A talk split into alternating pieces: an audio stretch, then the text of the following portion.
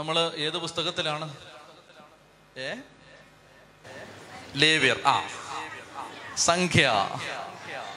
മത്തായി. സംഖ്യ മത്തായി. മത്തായിയുടെ ഇരട്ട പേരാണോ? സംഖ്യ മത്തായി.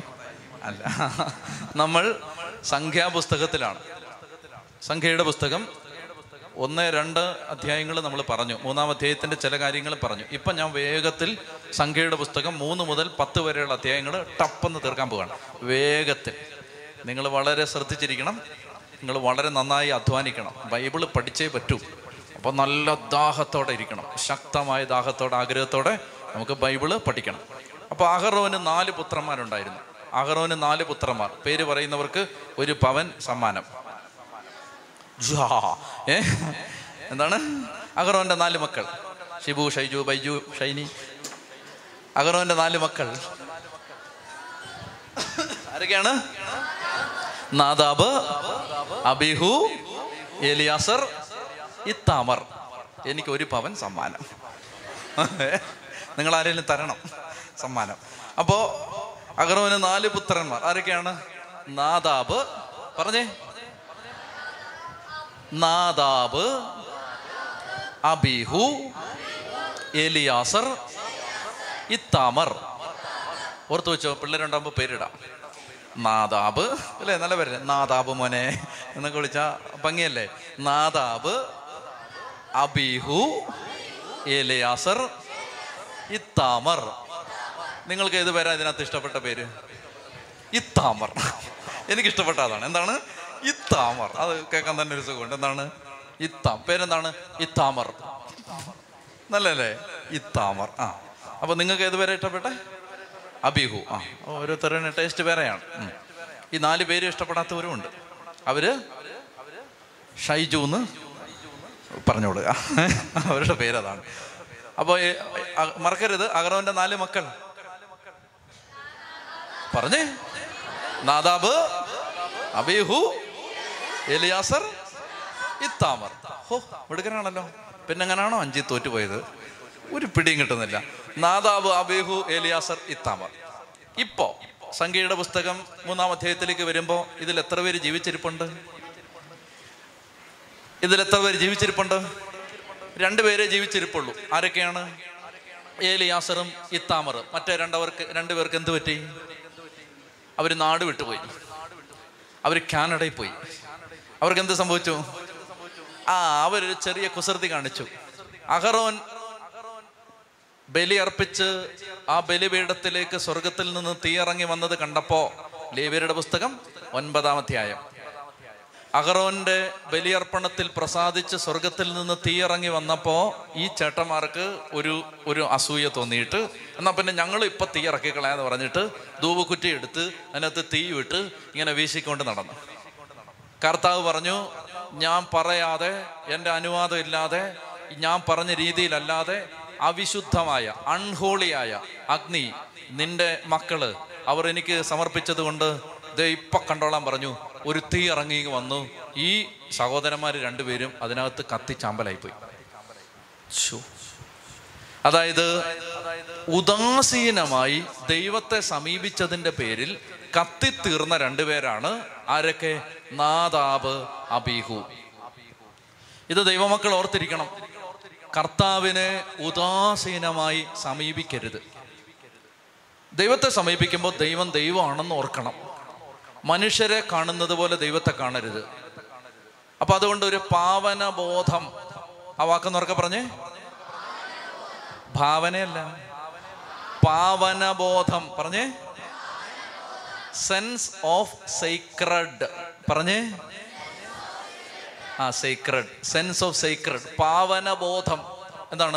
ഇത് ഇപ്പൊ ഇത് അൾത്താരയാണ് അപ്പൊ അൾത്താരയാണെന്ന് രാനിരച്ചനെ ഒന്ന് കണ്ടുകളാന്ന് വിചാരിച്ചിട്ട് ചാടി ഇങ്ങോട്ട് കയറി വരരുത്. ഇതെന്താണ്? ഇത് ബലി അർപ്പിക്കുന്ന സ്ഥലമാണ്. ഇത് വചനം പങ്കുവെക്കുന്ന സ്ഥലമാണ്. ഇത് വിശുദ്ധമായ സ്ഥലമാണ്. ഉദാഹരണം ഞാൻ പറയുകയാണ്. അപ്പൊ ദേവാലയത്തെ സമീപിക്കുമ്പോൾ ആദരവോടെ സമീപിക്കണം. ഇപ്പൊ ദേവാലയ മുറ്റത്തേക്കൊക്കെ ചെല്ലുമ്പോൾ ദേവാലയത്തിന്റെ മുറ്റത്തേക്ക് കയറി ചെല്ലുകയാണ്. അപ്പോൾ ഉടനെ സാധാരണ ഗ്രൗണ്ടിൽ നിന്ന് പറയുന്ന ഭാഷയും പറഞ്ഞുകൊണ്ട് ദേവാലയ മുറ്റത്ത് പോയി നിൽക്കരുത്. ഇന്നെന്താ സംഭവിച്ചുകൊണ്ടിരിക്കുന്നത്? അനേകം മക്കൾക്ക് പള്ളി ഏതാണ് പഞ്ചായത്ത് റോഡ് ഏതാണെന്ന് വ്യത്യാസം മനസ്സിലായിട്ടില്ല. പള്ളി ഏതാണ് ഓടക്കുഴി ഏതാണെന്നുള്ള വ്യത്യാസം മനസ്സിലായിട്ടില്ല. അപ്പൊ എന്ത് സംഭവിക്കുന്നു? ദേവാലയത്തിൽ വന്നിട്ട് ഓരോ അതിക്രമങ്ങൾ കാണിക്കുന്നു. ഇതെല്ലാവരും ശ്രദ്ധിക്കണം. ഞങ്ങൾ പുരോഗതിമാര് ശ്രദ്ധിക്കണം. സന്യസ്തരും ശ്രദ്ധിക്കണം ദൈവമക്കൾ അൽമായരും ശ്രദ്ധിക്കണം. കേൾക്കുന്നുണ്ടോ ഇത്? സെൻസ് ഓഫ് സൈക്രഡ് അതുകൊണ്ട് മലങ്കര സഭയുടെ പ്രാർത്ഥനയിൽ ദേവാലയത്തിലേക്ക് വരുമ്പോൾ ദേവാലയ അങ്കണത്തിലേക്ക് കയറുന്നതിന് മുമ്പേ ചൊല്ലിക്കൊണ്ട് വരാൻ പ്രാർത്ഥനകളുണ്ട്. കുർബാന പുസ്തകത്തിലുണ്ട് അതൊക്കെ ദേവാലയത്തെ ഇങ്ങനെ കാണുമ്പോൾ തന്നെ കർത്താവിന്റെ ആലയം കണ്ടപ്പോൾ ഞാൻ സന്തോഷിച്ചു. അന്യസ്ഥലത്ത് ആയിരം ദിവസങ്ങളായിരിക്കുന്നതിനേക്കാൾ കർത്താവെ അങ്ങയുടെ അങ്കണത്തിൽ ഒരു ദിവസമായിരിക്കുന്ന എത്രയും അഭികാമ്യമാണ്. ഇങ്ങനെയൊക്കെ പറഞ്ഞിട്ട് സങ്കീർത്തനം ചൊല്ലിക്കൊണ്ടാണ് പൂർവികരായ നമ്മുടെ മാതാപിതാക്കന്മാർ പൂർവികർ അവരൊക്കെ ദേവാലയങ്ങളിലേക്ക് വന്നിരുന്നത്. പരിശുദ്ധ കുർബാനയ്ക്കൊക്കെ നിൽക്കുമ്പോൾ ഇങ്ങനെ കൈ വിരിച്ച് പിടിച്ച് ഭക്തിയോടെ നിൽക്കുന്ന അപ്പച്ചന്മാരെ അമ്മച്ചിമാരെ നിങ്ങൾ കണ്ടിട്ടുണ്ടോ? കണ്ടിട്ടില്ലല്ലേ? കണ്ടിട്ട് ആ അങ്ങനെ കാണാൻ ഭാഗ്യം കിട്ടണം.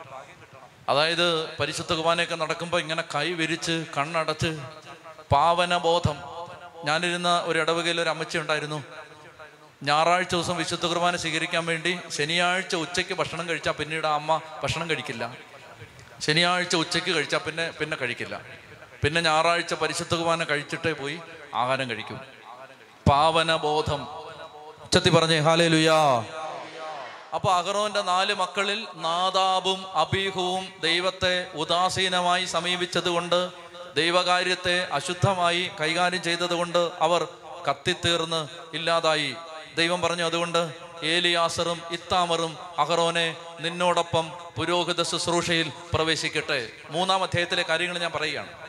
എല്ലാം വായിച്ച് പറഞ്ഞു ആ സമയമില്ലാത്തതുകൊണ്ട് പ്രധാനപ്പെട്ടത് മാത്രം എടുത്തെടുത്തെടുത്ത് അതായത് നിങ്ങൾ അറിയേണ്ടതെല്ലാം ഞാൻ പറയും.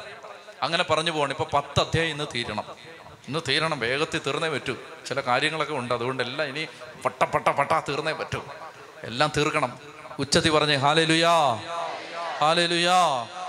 അതുകൊണ്ട് ഒരു കാര്യം പ്രിയപ്പെട്ട മക്കളെ നിങ്ങൾ അറിയണം നമ്മൾ ദൈവത്തിനിട്ട വിലയാണ് ദൈവം നമുക്കിടാൻ പോകുന്ന വില. മനസ്സിലാവുന്നുണ്ടോ? അതായത് ഞാൻ ദൈവത്തിന് ദൈവത്തിന് നല്ല വിലയിട്ടാൽ എന്റെ വില ദൈവം നല്ലപോലെ കെട്ടിത്തരും. ഞാൻ ദൈവത്തിന് ഒരു വില ഇട്ടിട്ടില്ലെങ്കിൽ എനിക്ക് ഒരു വില ഉണ്ടാവില്ല നീ ദൈവത്തിനിട്ട വിലയാണ് ദൈവം നിനക്കിടാൻ പോകുന്ന വില. എന്ന് പറഞ്ഞേ അത്? നീ ദൈവത്തിനിട്ട വിലയാണ് ദൈവം നിനക്കിടാൻ പോകുന്ന വില. ഞാൻ ദൈവത്തിനിട്ട വിലയാണ് ദൈവം എനിക്ക് ഇടാൻ പോകുന്ന വില. രണ്ടാമതായിട്ട് ഈ അധ്യായത്തിൽ പറയുന്നത് ലേവ്യരെ കുറിച്ചാണ്. ലേവ്യർക്ക് രണ്ട് ശുശ്രൂഷകൾ ഉണ്ടായിരുന്നു. ഒന്ന് അവർ സമാഗമ കൂടാരത്തിൽ ശുശ്രൂഷ ചെയ്യണം. രണ്ട് അവർ ദൈവജനത്തിന് സേവനം ചെയ്യണം. ലേവരുടെ രണ്ട് ശുശ്രൂഷകൾ. ഒന്ന് സമാഗമ കൂടാരത്തിലെ ശുശ്രൂഷ രണ്ട് ദൈവജനത്തിന് ചെയ്യുന്ന സേവനം. ഇപ്പൊ ഈ കാലഘട്ടത്തിലെ അച്ഛന്മാരെ എടുത്തു. അവരുടെ ജോലി എന്താണ്? ഒന്ന് ദേവാലയത്തിലെ ശുശ്രൂഷകൾ. ബലിയർപ്പിക്കുക കുംഭസാരം കേൾക്കുക ജനത്തിന് വേണ്ടി പ്രാർത്ഥിക്കുക കൂതാശകൾ പരികർമ്മം ചെയ്യുക ദേവാലയത്തിൽ ശുശ്രൂഷ. അതുപോലെ തന്നെ ദൈവജനത്തിന് സേവനം ചെയ്യുക ആളുകളെ കാണുക പ്രാർത്ഥിക്കുക അവർക്ക് വേണ്ട ഉപദേശം കൊടുക്കുക ആളുകളെ സന്മാർഗത്തിൽ വളർത്തുക. ഇങ്ങനെയുള്ള രണ്ട് ശുശ്രൂഷ. അതാണ് ലേവ്യരുടെ ശുശ്രൂഷ. സമാഗമ കൂടാരത്തിൽ ശുശ്രൂഷ ചെയ്യണം. അതോടൊപ്പം തന്നെ അവർ ദൈവജനത്തിന് സേവനം ചെയ്യണം. ഇനി ലേവർ ആരാണ്? ഞാൻ വേഗത്തിൽ പറയുകയാണ്. ലേവര് ലേവര് എന്ന് പറയുമ്പോൾ അത് ആരാന്ന് ഓർമ്മിക്കണം? അബ്രഹാമിന്റെ മകന്റെ പേരെന്താണ്? ഇസഹാക്കിന്റെ മകന്റെ പേരെന്താണ്? യാക്കോബ്. യാക്കൂബിന് എത്ര മക്കൾ? പന്ത്രണ്ട് മക്കൾ ആ പന്ത്രണ്ട് മക്കളിലെ ഒരു മകന്റെ പേരാണ് എന്ത് ലേവി. ലേവി. കേട്ടോ? യാക്കൂബിന്റെ പന്ത്രണ്ട് മക്കളിലെ ഒരു മകനാണ് ലേവി. അവന്റെ ഗോത്രത്തിൽപ്പെട്ടവരാണ് ആര്? ലേവ്യർ. ലേവി ഗോത്രത്തിൽപ്പെട്ടവർ. അവരാണ് ഈ പുരോഹിതന്മാരെല്ലാം. അപ്പൊ ലേവി ഗോത്രത്തിൽപ്പെട്ട ആളുകളാണ്. ഈ ലേവിയുടെ ഗോത്രത്തിന് മൂന്ന് ഉപവിഭാഗം ഉണ്ടായിരുന്നു. മൂന്ന് കുടുംബക്കാരാണ് ലേവി ഗോത്രത്തിൽപ്പെട്ടവർ. മൂന്ന് കുടുംബക്കാർ എന്ന് പറഞ്ഞാൽ ഇത് ഈ പേരുകൾ നിങ്ങൾ അറിയണം. കാരണം അല്ലെങ്കിൽ സംഖ്യയുടെ പുസ്തകം വായിക്കുമ്പോൾ കൊഹാത്യർ എന്ന് പറയുമ്പോൾ ഗർഷോന്യർ മെറാറിയർ എന്നൊക്കെ പറയുമ്പോൾ ഇതൊക്കെ ആരാണ് എന്ന് നിങ്ങൾ വിചാരിക്കരുത്. അപ്പൊ ശ്രദ്ധിക്കുന്നുണ്ടോ? ചേച്ചിമാരെ ചേട്ടന്മാരെ കേൾക്കുന്നുണ്ടോ ഇത്? ലേവിയുടെ ഗോത്രത്തിന് മൂന്ന് സബ് ഡിവിഷൻസ് ഉണ്ട്. ലേവിയുടെ ഗോത്രം എന്ന് പറഞ്ഞാൽ മൂന്ന് കുടുംബങ്ങൾ ചേർന്നാണ്. ഏതൊക്കെയാണത്? കൊഹാത്ത് ലേവിയുടെ ഒരു ഗോത്രത്തിന്റെ പേര് കൊഹാത്ത് വേറൊരു ഗോത്രത്തിന്റെ പേര് ഗർഷോൻ ഓരോരുത്തരുടെ പേരാണിത്. മൂന്നാമത്തെ ആളുടെ പേര് മെറാറി. അയ്യേ എന്താണ് ഫെറാറി? ഏ? അപ്പോ ഫെറാരി അല്ല മെറാറി. അപ്പൊ ഈ പേരുകൾ നിങ്ങൾ ഓർത്തേ പറ്റൂ. കാരണം അങ്ങനെയാണെങ്കിൽ സംഖ്യയുടെ പുസ്തകം വായിക്കുമ്പോൾ ഈ ഈ പേരൊക്കെ കാണുമ്പോൾ മനസ്സിലാവത്തുള്ളൂ. അല്ലെങ്കിൽ നിങ്ങൾ വിചാരിക്കേണ്ട ആന്റിൽ ചെന്നൊന്നും പറഞ്ഞു തന്നില്ല എന്ന് നിങ്ങൾ നാളെ എന്നെ കുറ്റം പറയാൻ സാധ്യതയുണ്ട്. എന്തായാലും നാളെ നിങ്ങൾ എന്നെ കുറ്റം പറയും. അപ്പോൾ കുറ്റം പറയാനുള്ള കാരണങ്ങൾ ഞാൻ ഒഴിവാക്കുന്നത് നല്ലതായതുകൊണ്ട് ഞാൻ ചില കാര്യങ്ങൾ ഇപ്പോഴേ പരിഹരിച്ചു പോവാണ്. നിങ്ങളിത് ശ്രദ്ധിക്കുക. ഒന്ന് കൊഹാത്യർ രണ്ട് ഗർഷോന്യർ മൂന്ന് മെറാര്യർ. ഇത് നാലാം അധ്യായത്തിലാണ്. ലേവിയരുടെ പുസ്തകം നാലാം അധ്യായം ബൈബിൾ ഉണ്ടെങ്കിൽ തുറന്നു നോക്കിക്കേ. ലേവിയരുടെ പുസ്തകം നാലാം അധ്യായത്തിൽ ആരൊക്കെയാണ്? കൊഹാത്യർ ഗർഷോന്യർ മെറാര്യർ. കേൾക്കുന്നുണ്ടോ ഇതൊക്കെ? ആരാണ് ലേവി? ഉറങ്ങുന്നത് ചേച്ചി. ആരാ ലേവി? ചേച്ചി ആരാ ലേവി? യാക്കോവിന്റെ അപ്പൻ. യാക്കോവിന്റെ മകൻ. യാക്കോവിന്റെ പന്ത്രണ്ട് മക്കളിൽ ഒരാളാണ് ആര്? ലേവി. ആ ലേവി കുടുംബത്തിൽ മൂന്ന് ഗോത്രങ്ങളുണ്ട് മൂന്ന് കുടുംബങ്ങളുണ്ട്. ഏതൊക്കെയാണത്? ആ കൊഹാത്യർ. ഒന്നറക്കെ പറഞ്ഞേ. ശ്രദ്ധിക്കാൻ വല്ലതും വരുന്നുണ്ടോ അത് പറയുമ്പോ? ഏ? ഇല്ല ഒന്ന് പറഞ്ഞേ. കൊഹാത്യർ. എന്താണ്? ആ കൊഹാത്യർ അടുത്തത് ഗർഷോന്യർ. എന്താണ്? ഗർഷോന്യർ. മൂന്നാമത്തേത് മെറാര്യർ. ആ പറ നല്ല രീതിയിൽ പറ. പല്ല് ചോർക്ക് നാക്ക് പിടിച്ചവർക്കൊക്കെ പറയാം. അവർക്ക് പറഞ്ഞേ കൊഹാത്യർ ആരാണ്? ഉറക്കെ പറ.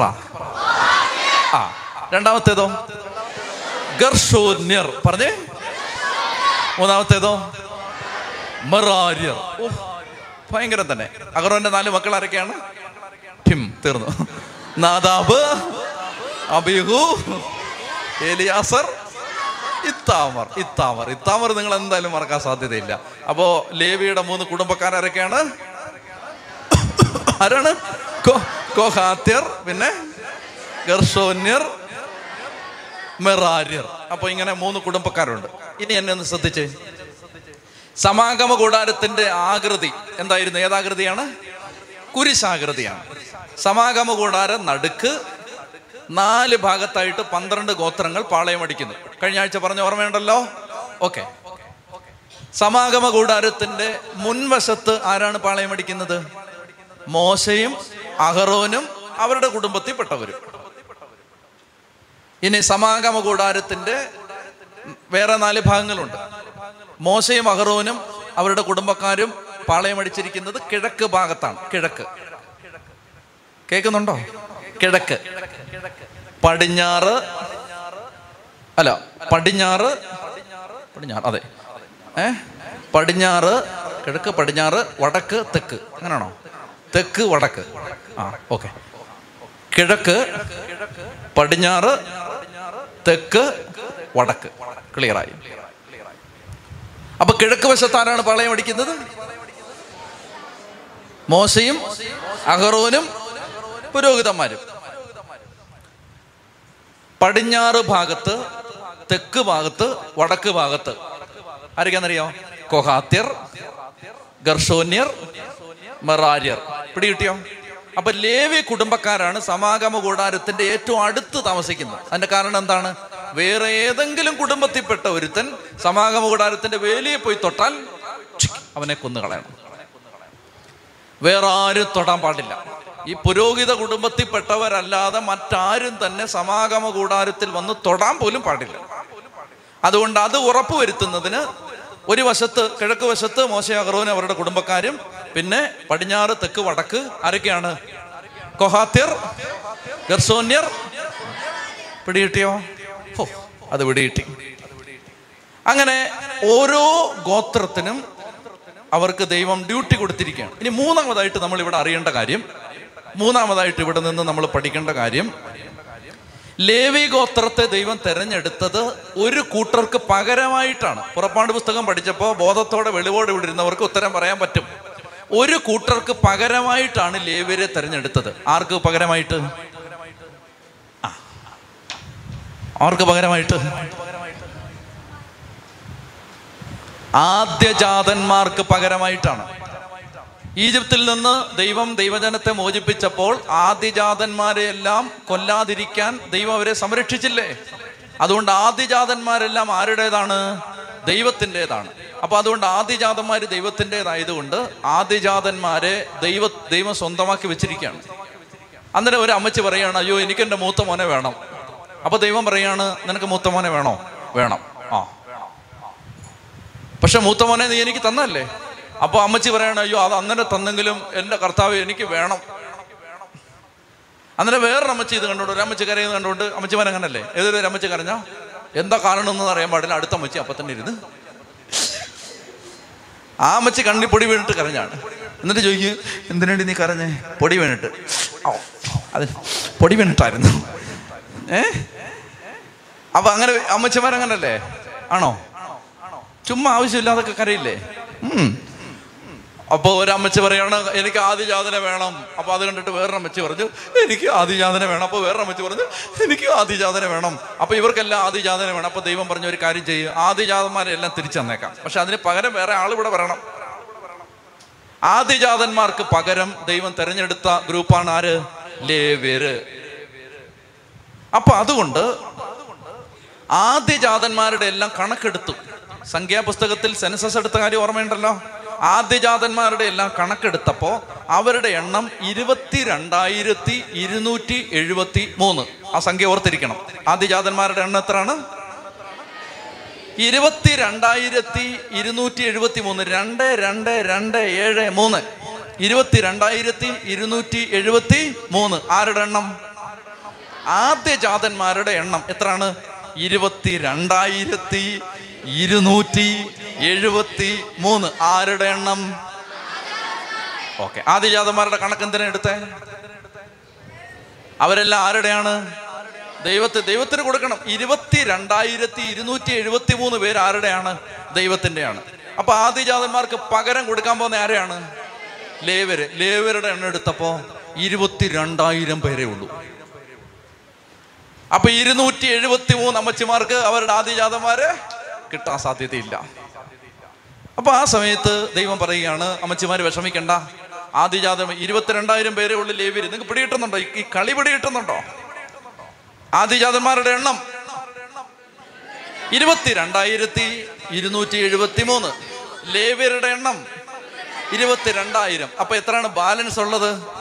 ഇരുന്നൂറ്റി എഴുപത്തി മൂന്ന് ഇരുന്നൂറ്റി എഴുപത്തി മൂന്ന് ആദിജാതന്മാർക്ക് പകരം കൊടുക്കാൻ ലേവ്യരില്ല. അപ്പൊ അതുകൊണ്ട് ദൈവം പറഞ്ഞു ഒരു കാര്യം ചെയ്തു. അഞ്ച് ഷെക്കൽ നാണയം കൊടുത്തിട്ട് അഞ്ച് ഷെക്കൽ കൊടുത്തിട്ട് അവരെ ഇങ്ങ് വിലക്ക് അത്രയും പൈസ കൊടുത്തിട്ട് അവരെ തിരിച്ചെടുത്തോളാൻ പറഞ്ഞു. അങ്ങനെ ഇരുന്നൂറ്റി എഴുപത്തി മൂന്ന് കുടുംബങ്ങൾ അഞ്ച് ഷെക്കൽ വീതം സമാഗമ കൂടാരത്തിന് കൊടുത്തിട്ട് ആദിജാതന്മാരെല്ലാം വീട്ടിലോട്ട് വിളിച്ചോണ്ട് പോയി. പിടികിട്ടുന്നുണ്ടോ? പ്രിയപ്പെട്ടവരെ അതുകൊണ്ട് അഞ്ച് ഷെക്കൽ വില കൊടുത്ത് ഇരുന്നൂറ്റി എഴുപത്തി മൂന്ന് പേരെ തിരിച്ചെടുത്തില്ലേ? അപ്പോ അവർക്ക് പകരമായിട്ട് ആദ്യജാതന്മാർക്ക് പകരമായിട്ട് ലേവ്യരെ ദൈവം തെരഞ്ഞെടുത്തത് കൊണ്ട് ശ്രദ്ധിക്കണം. ആദ്യജാതന്മാർക്ക് പകരമായിട്ട് ലേവ്യരെ ദൈവം തെരഞ്ഞെടുത്തത് കൊണ്ട് ദൈവം പറഞ്ഞു ബാക്കി പതിനൊന്ന് ഗോത്രങ്ങൾ കൂടി ലേവ്യരുടെ എല്ലാ ചെലവും എടുക്കണം. ആ. കാരണം എന്താണ്? നിങ്ങളുടെ മക്കൾക്ക് വേണ്ടിയിട്ടാണ് ഇവരെ പകരം വെച്ചിരിക്കുന്നത് അതുകൊണ്ട് ഇവരുടെ ചെലവല്ല ആരെടുക്കണം? ആരെടുക്കണം? ആ അത് നിങ്ങൾ നിങ്ങളുടെ മനസ്സിൽ അതൊക്കെ ഇരിക്കുന്നത് നല്ലതാണ്. കേട്ടോ? അതായത് ഇവരുടെ സർവ ചെലവ് ആരെടുക്കണം? അത് നിങ്ങൾ എടുക്കാൻ നിങ്ങൾക്ക് ബാധ്യതയുണ്ട്. അത് നിങ്ങൾ നിങ്ങൾ നിങ്ങൾ അറിഞ്ഞില്ലല്ലേ അത്? നിങ്ങൾ അറിയാത്ത രീതിയിലിരിക്കുക നിങ്ങൾ ഈ ഭാഗം വരുമ്പോൾ മറിച്ച് വിട്ടിട്ട് വേറെ ഭാഗം വായിച്ചല്ലേ? അതുകൊണ്ട് നിങ്ങളെ ഞാൻ കർശനമായി താക്കീത് നൽകുകയാണ്. എന്താണ് നിങ്ങളുടെ മക്കൾക്ക് പകരമാണ് ദേ ഇവിടെ കുറേ എണ്ണ അച്ഛ അച്ഛന്മാരാവാൻ പോയിരിക്കുന്നത് നിങ്ങളുടെ മക്കൾക്ക് പകരമാണ് കുറേ സിസ്റ്റേഴ്സ് ആവും പോയിരിക്കുന്നത് അതുകൊണ്ട് തന്നെ ചെയ്യണം അടുത്ത് കോൺവെന്റ് ഉണ്ടെങ്കിൽ നിങ്ങൾ അവിടെ നല്ല ചക്കയും മാങ്ങയൊക്കെ ആയിട്ട് പോകണം എന്നിട്ട് സിസ്റ്റേഴ്സിന് അതെല്ലാം കൊണ്ട് കൊടുക്കണം. പിന്നെ എന്നാണ് അടുത്ത് ഒരു വികാരിച്ചും താമസം ഉണ്ടെങ്കിൽ അച്ഛനും വട്ടിയും പത്തിലും ഒക്കെ ആയിട്ട് അച്ഛനെ അടിക്കാൻ ചെല്ലാതെ എന്ത് ചെയ്യണം? വീട്ടിലൊക്കെ നല്ല ഭക്ഷണം വെക്കുമ്പോൾ അച്ഛനും കൊണ്ട് കൊടുക്കണം. മനസ്സിലായോ? ആ അല്ലാതെ കൊണ്ടുകൊണ്ടാന്നിരിക്കരുത് അവിടെ. പറയുന്നത് മനസ്സിലാവുന്നുണ്ടോ? എന്താണ് ഇവിടെ ഒരു അച്ഛൻ വന്ന് താമസിക്കുന്നത്? എന്തുകൊണ്ടാണ്? അച്ഛൻ നിങ്ങളുടെ മക്കൾക്ക് നിന്റെ മൂത്ത മോനുണ്ടല്ലോ ആ വിളഞ്ഞ വിത്ത് അവന് പകരമാണ് ഈ അച്ഛൻ. മനസ്സിലായോ? അവന്റെ കുടിച്ച് പൂസായിട്ട് വെളിവില്ല നടക്കുന്ന നിന്റെ മൂത്ത മോനില്ലേ? അവന് അല്ലെ അവനെ പിടിച്ച് അവനെ അച്ഛനാക്കി ഇതിന്റെ അവസ്ഥ ഇപ്പൊ തന്നെ പരിതാപകരമാണ്. ഇനി അവനൂടെ ഇതിനകത്ത് നിന്ന് അച്ഛനായാലോ?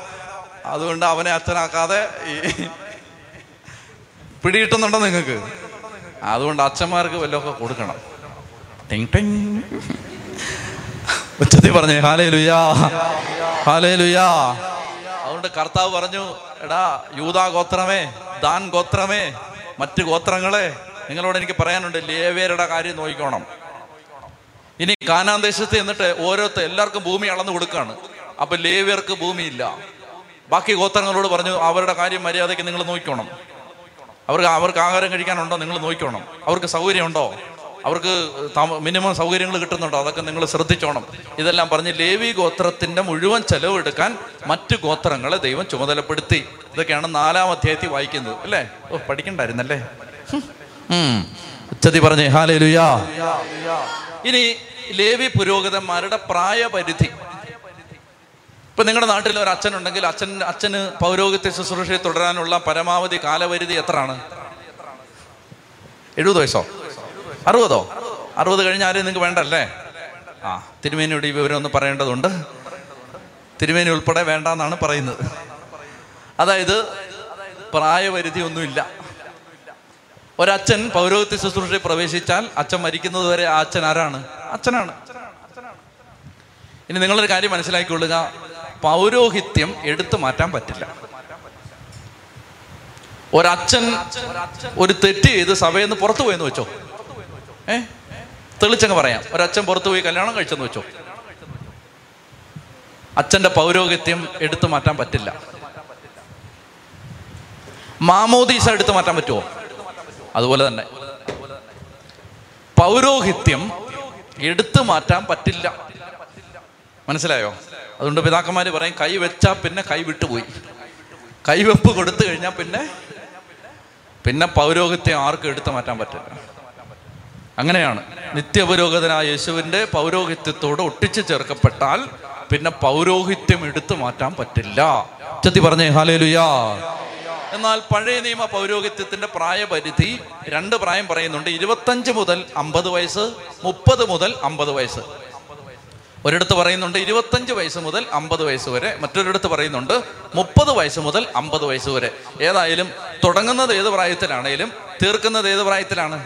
അമ്പതാമത്തെ വയസ്സിൽ മര്യാദയ്ക്ക് റിട്ടയർ ചെയ്ത് പൊക്കോണം. അല്ലേ? അങ്ങനെ മതിയായിരുന്നല്ലേ അങ്ങനെ? ആ അങ്ങനെ ഒന്നും പോരാ. മറിച്ച് ഓരോന്നും നല്ല തെളിഞ്ഞു വരുന്നത് ഒരു അമ്പതൊക്കെ കഴിഞ്ഞിട്ടാണ്. അല്ലേ? ചെത്തി പറഞ്ഞേ ഹാലേ ലുയാ ഹാലേ ലുയാ അവരുടെ അവരുടെ ചെലവ് മുഴുവൻ അങ്ങനെ മുപ്പത് വയസ്സിനും അമ്പത് വയസ്സിനും ഇടയിൽ ഇരുപത്തഞ്ച് വയസ്സിനും അമ്പത് വയസ്സിനും ഇടയിൽ എണ്ണായിരത്തി അഞ്ഞൂറ്റി എൺപത് പേര് പുരോഹിതരായിട്ട് ആ കാലഘട്ടത്തിൽ ശുശ്രൂഷ ചെയ്തു. എത്ര പേരാണ്? എണ്ണായിരത്തി അഞ്ഞൂറ്റി എൺപത് പേര്. ഒന്ന് എഴുന്നേറ്റേ. നല്ല കാര്യങ്ങളായതുകൊണ്ട് ഉറക്കം വരാൻ സാധ്യതയുണ്ട്. ആരും ഉറങ്ങുന്നില്ല. പക്ഷേ ഈ ഇടയ്ക്കിടയ്ക്ക് ഒന്ന് എഴുന്നേറ്റില്ലെങ്കിൽ നമ്മൾ ഉറങ്ങിപ്പോകാൻ സാധ്യതയുണ്ട്. ഇതൊക്കെ ഈ ഈ പുസ്തകങ്ങൾ പഠിക്കുമ്പോൾ എന്തെന്നറിയാം? ഇതിന്റെ ഒരു ഗുണം എന്തെന്നറിയാമോ? ഇതിപ്പോൾ ഇപ്പോൾ ഇച്ചിരി കഷ്ടപ്പെട്ടാലും. നിങ്ങളൊന്ന് ആലോചിച്ച് നോക്ക്. നിങ്ങൾക്കിത് കേട്ടിരിക്കുമ്പോൾ കേട്ടിരിക്കാൻ തന്നെ ബുദ്ധിമുട്ട്. അങ്ങനെയാണ് പറയുന്നതിന്റെ ബുദ്ധിമുട്ട് നിങ്ങളൊന്ന് ആലോചിച്ച് നോക്കണം. ഇത് കുത്തിയിരുന്ന് വായിച്ച് പഠിച്ച് കുറിച്ച് നിങ്ങളെ പഠിപ്പിക്കുന്ന എന്റെ അവസ്ഥ നിങ്ങൾ ഓർത്തോണം. എനിക്ക് ഏതാ എളുപ്പം അറിയാം എനിക്ക് കൺവെൻഷൻ പ്രസംഗിക്കുന്ന എളുപ്പം. അതാകുമ്പോൾ ഒന്നും നോക്കേണ്ട കാര്യമില്ല. കണ്ണു അടച്ചിങ്ങനെ പറഞ്ഞുകൊണ്ടിരുന്നാൽ മതി. ഇതെന്ന് പറഞ്ഞാൽ ഇത് ഓരോന്നും പറഞ്ഞ് നിന്റെയൊക്കെ തലയിൽ കയറ്റാൻ എനിക്ക് നല്ല പാട് ഞാൻ പെടുന്നുണ്ട് കേട്ടോ. അതൊക്കെ ഇങ്ങനെ ഇത് ഉറങ്ങുന്ന സാധനമേ. നിന്നെ ഞാൻ എറിഞ്ഞ് താഴെയിട്ട് കളയും. അപ്പം അങ്ങനെ അതുകൊണ്ട് നിങ്ങൾ ഓർത്തിരിക്കണം. ഏ? അച്ഛാ, പണ്ട് കളിക്കുന്ന സമയത്ത് ഔട്ട് പറക്കുന്ന ആളായിരുന്നു നമ്മുടെ ജോസഫ് അച്ഛൻ. അച്ഛൻ അത് വീണ അപ്പം തന്നെ അച്ഛൻ അത് അത് പറക്കിയെടുത്ത് കാരണം അച്ഛൻ പണ്ട് അങ്ങനെ അത് ചെറിയ പ്രായത്തിൽ അച്ഛൻ അങ്ങനെ അങ്ങനെയായിരുന്നു. അത് പിന്നാണ് അച്ഛൻ ഈ അഭിഷേകം കിട്ടിയത്. ഉച്ച ഉച്ചത്തിൽ പറഞ്ഞു ഹാലേലുയാ ഹാലേലുയാ. ഒന്ന് കൈ ഉയർത്തി ശക്തമായിട്ടൊന്ന് കൈയടിച്ച് ശക്തമായിട്ട് കൈയടിച്ച് ഹാലലുയ്യ യേശുവേ നന്ദി യേശുവേ നന്ദി യേശുവേ സ്തുതി. പ്രിയപ്പെട്ട മക്കളെ ഈ സമയത്ത് ഈ സമയത്ത് നമ്മൾ ലേവ്യ പുരോഹിതന്മാരെ ഓർത്ത്. പൗരോഹിത്യം തകരാൻ പാടില്ല. പൗരോഹിത്യം തകരാൻ പാടില്ല. നിങ്ങളൊരു കാര്യം ഓർക്കണം എവിടെയെങ്കിലും പൗരോഹിത്യം തകരുന്നെങ്കിൽ നമ്മൾ അതിനെ പിടിച്ചു നിർത്തേണ്ട ബാധ്യതയുണ്ട്. എവിടെയെങ്കിലും ആരെങ്കിലും വീണു പോകുന്നെങ്കിൽ ആർക്കെങ്കിലും കുറവ് വരുന്നെങ്കിൽ നമ്മൾ അതിനെ പിടിച്ചു നിർത്തണം. നമുക്കതിനെ കണ്ടില്ലെന്ന് അടിക്കാൻ പറ്റില്ല. മാറി നിന്ന് പഴി പറഞ്ഞുകൊണ്ട് നിൽക്കാൻ നമുക്ക് പറ്റില്ല. പുരോഹിതരെ പിടിച്ചു നിർത്തണം ബലപ്പെടുത്തണം. പ്രാർത്ഥിക്കണം ശക്തിപ്പെടുത്തണം. എനിക്ക് ചില മെയിലുകൾ വരാറുണ്ട്. ലോകത്തിന്റെ ചില ഭാഗങ്ങളിൽ നിന്ന് ഞാൻ സ്ഥലമൊന്നും പറയുന്നില്ല. എനിക്ക് വളരെ സന്തോഷം തോന്നും അത് വായിക്കുമ്പോൾ. അച്ഛാ ഞങ്ങൾക്ക് ഇവിടെ ഒരു അച്ഛനുണ്ട്. ഇപ്പോൾ ഒരു പ്രതിസന്ധിയിലാണ്. അച്ഛന് വളരെ പ്രതിസന്ധി കടന്നു പോവാണ്. അച്ഛന് ചില പ്രശ്നങ്ങൾ ഇപ്പോൾ നേരിടുകയാണ്. അച്ഛാ പ്രാർത്ഥിക്കണേ എന്ന് പറഞ്ഞിട്ട് എനിക്ക് മെയിൽ അയക്കുന്ന ആളുകളുണ്ട്. അത് അത് അത് സന്തോഷമാണ്. നിശ്ചയമായിട്ട് അത് വായിക്കുമ്പോൾ അപ്പം തന്നെ പ്രാർത്ഥിക്കും. പുരോഗതിരെ സ്നേഹിക്കണം. എവിടെയെങ്കിലും കുറവ് വരുന്നെങ്കിൽ നിങ്ങൾ ആലോചിച്ച് നോക്ക്. നിങ്ങളുടെ പോലുള്ള ഒരു അപ്പനും അമ്മയും ജന്മം നൽകി അതുപോലെ കുടുംബത്തിൽ നിന്ന് പോയ ഒരാളാണ് കുറവുണ്ടാവാം പോരായ്മ ഉണ്ടാവാം ഇല്ലെന്നൊന്നും ആരും പറയുന്നില്ല. പക്ഷെ അത് നമുക്ക് എന്ത് ചെയ്യണം? ഈ സഭ പൗരോഹിത്യാധിഷ്ഠിതമായ സഭയാണ്. ഞാൻ ഇടപ്പള്ളി കൺവെൻഷന് അഞ്ചാമത്തെ ദിവസം നിങ്ങൾ യൂട്യൂബിൽ കയറിയിട്ട് അത് കാണണം. ഇടപ്പള്ളി കൺവെൻഷന്റെ അഞ്ചാമത്തെ ദിവസം പൗരോഹിത്യം സഭ വിശുദ്ധ കുർബാന അങ്ങനെ ഒരു പ്രഭാഷണം നടത്തിയിട്ടുണ്ട്. പൗരോഹിത്യത്തിന് ദൈവം കൊടുത്തിരിക്കുന്ന സ്ഥാനം എന്താണെന്ന് ഞാൻ വ്യക്തമായിട്ട് അവിടെ പറയുന്നുണ്ട്. അപ്പൊ നിങ്ങൾ യൂട്യൂബിൽ കയറിയിട്ട് എടപ്പള്ളി കൺവെൻഷൻ അഞ്ചാം ദിവസം. അത് കാണണം കേട്ടോ. അത് കാണണം. അതിനകത്ത് പൗരോഹിത്യത്തിന്റെ സ്ഥാനം എന്താണ്? അത് നമുക്ക് നിസാരമായിട്ട് തള്ളിക്കളയാൻ പറ്റില്ല. സഭയിലുള്ള ശുശ്രൂഷകളെ നിസാരമായിട്ട് കളയാൻ പറ്റില്ല. അപ്പൊ എവിടെയെങ്കിലും കുറവുണ്ടെങ്കിൽ പ്രാർത്ഥിച്ച് ശക്തിപ്പെടുത്തണം. അപ്പൊ നമ്മൾ ദൈവത്തെ ഏൽപ്പിച്ചിരിക്കുകയാണ് ആ ഒന്ന് കണ്ണടച്ച് കരങ്ങൾ സ്വർഗത്തിലേക്ക് ഉയർത്ത്.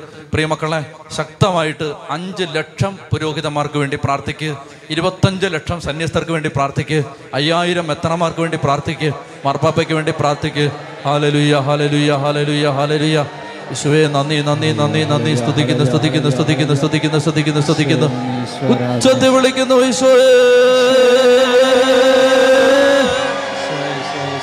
അതിനെ തുറന്ന് വിളിച്ച